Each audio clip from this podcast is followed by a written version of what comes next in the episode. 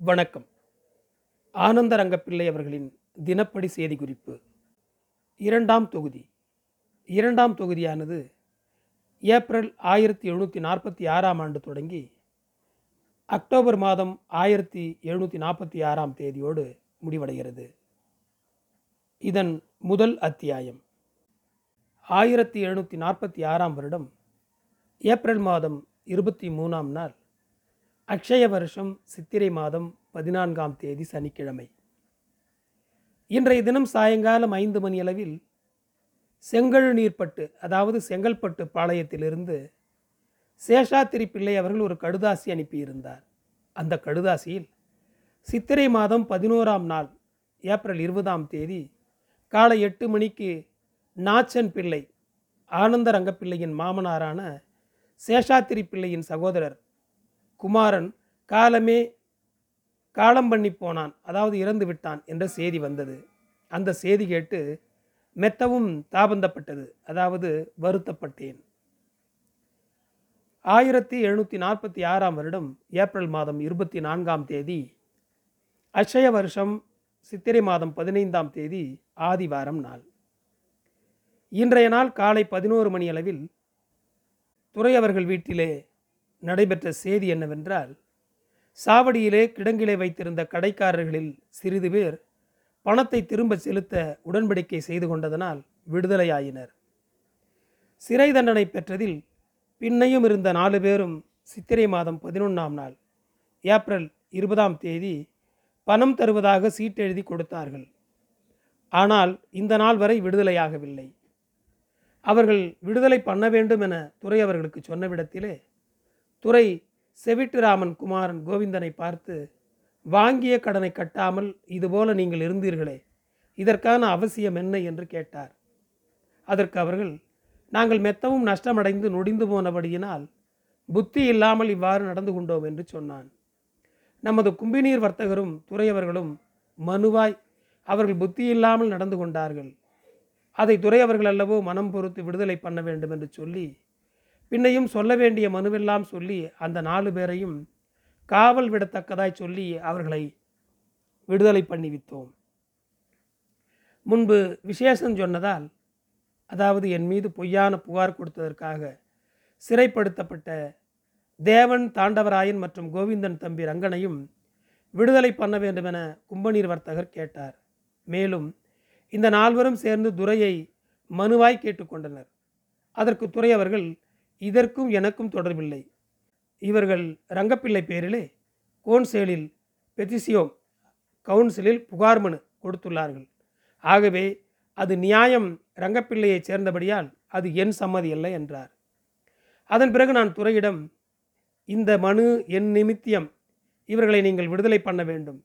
இவர்களுக்கு ஏதாவது உபத்திரவாதம் வந்தால் அது நான் செய்ததாகிவிடும். அதன்படியினாலே எனக்காக தயவு பண்ணி இவர்களை விடுதலை பண்ண வேண்டும் என கேட்டுக்கொண்டதற்கேற்ப துறை அவர்கள் தயவு பண்ணி இருவரையும் காவல் விடுதலை பண்ணிவிட உத்தாரம் கொடுத்தார். பிறகு கடைக்காரர்களும் கும்பநீர் வர்த்தகர்களும் நானும் அவரவர் வீடுகளுக்கு அவர்களை அனுப்பி வைத்து பகல் பன்னிரண்டு மணிக்கு வீட்டுக்கு வந்தோம். ஆயிரத்தி எழுநூற்றி நாற்பத்தி ஆறாம் வருடம் ஏப்ரல் மாதம் இருபத்தைந்தாம் தேதி அஷய வருஷம் சித்திரை மாதம் பதினாறாம் தேதி திங்கட்கிழமை.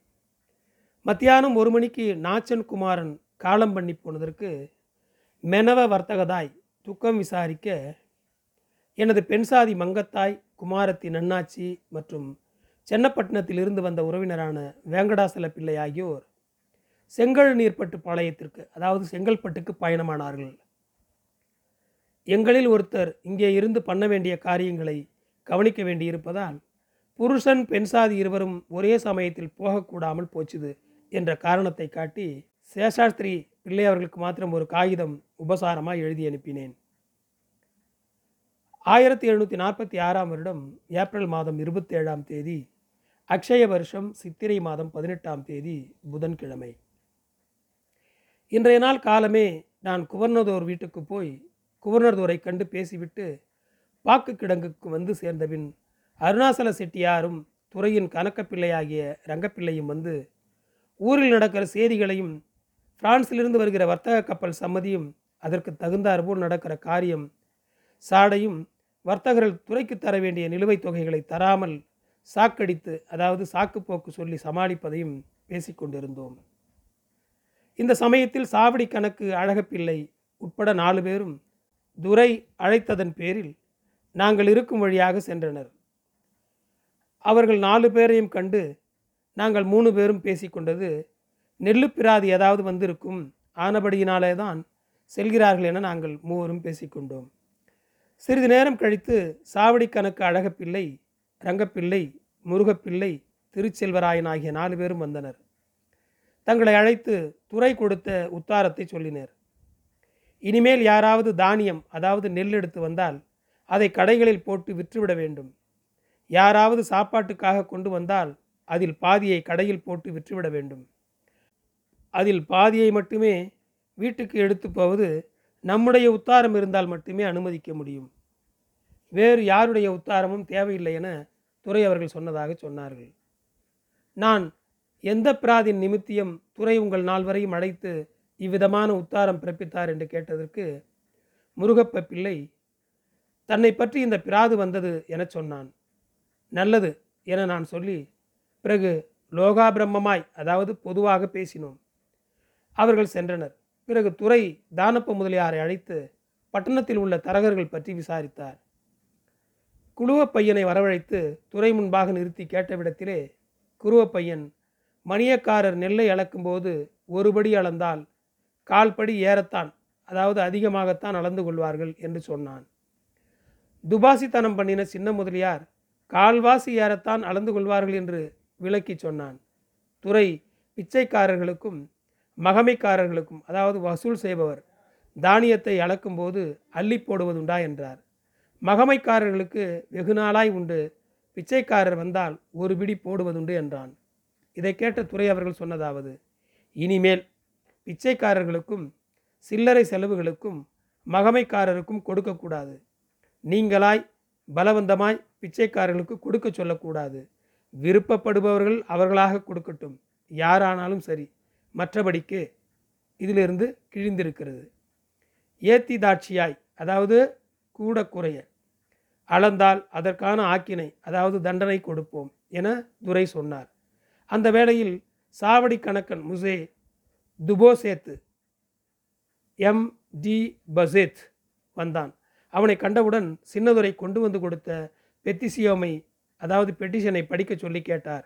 அவன் படித்தான்.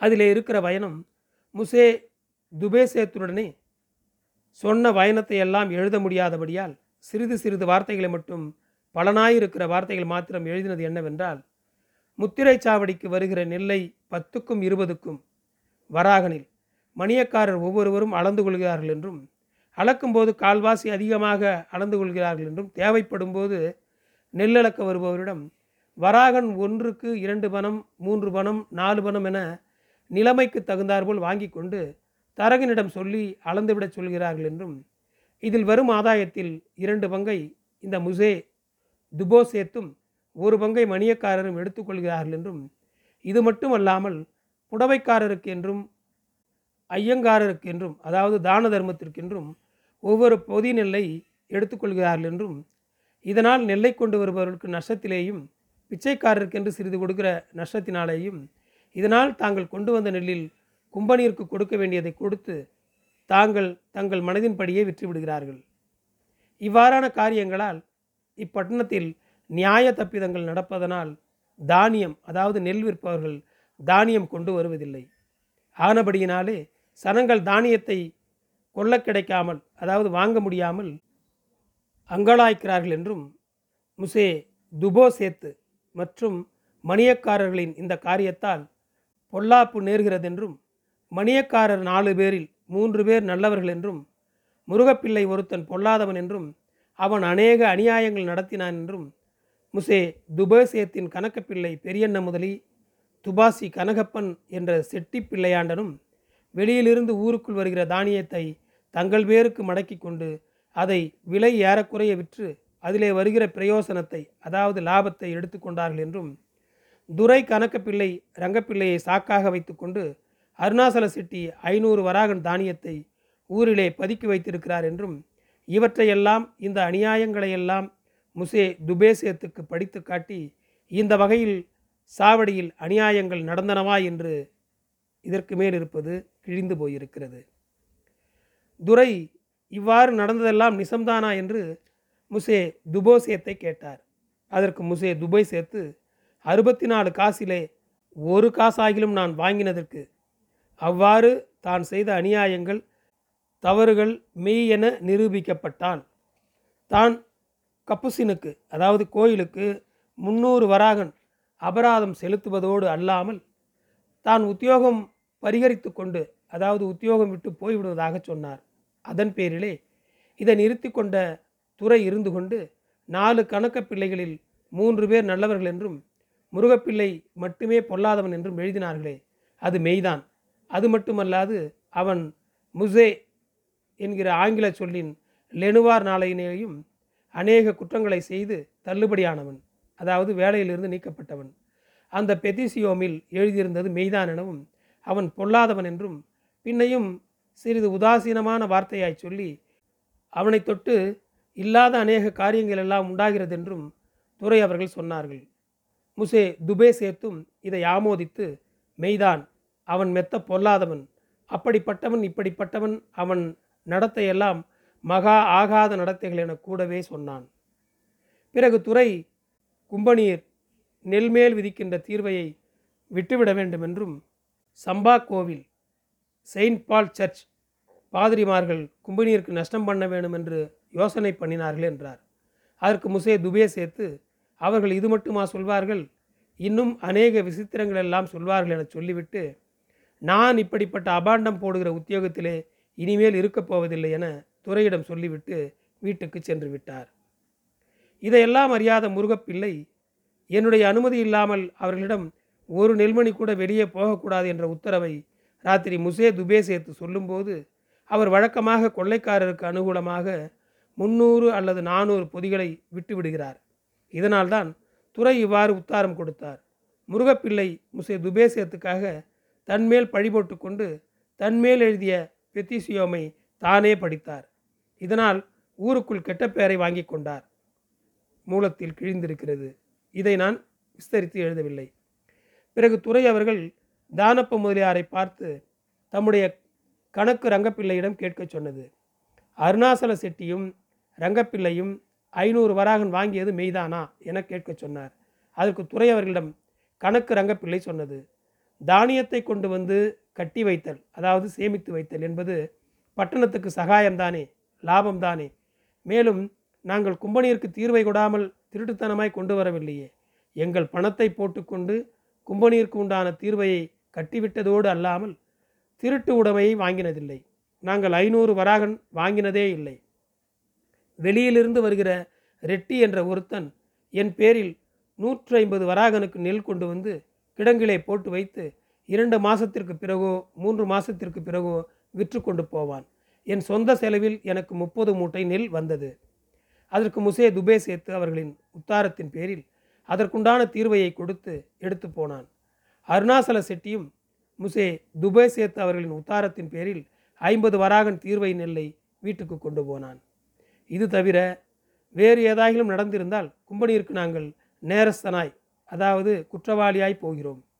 சுயமாய் எங்கள் பேரிலே அபாண்டமாய் பழி சுமத்தி இவ்வாறு எழுதிய பேர்களை கண்டுபிடித்து விசாரித்து அது கொத்த ஆக்கினை பண்ணி வைக்க வேண்டுகிறோம் என அருணாசல செட்டியும் ரங்கப்பிள்ளையும் சொன்னார்கள். துரை அவர்கள் தானப்ப முதலியை பார்த்து நடந்தது இவ்வளவுதானா? இன்னும் அதிசயம் அதாவது செய்தி வேறு ஏதாவது உண்டா என்று விவரிக்க சொன்னார்.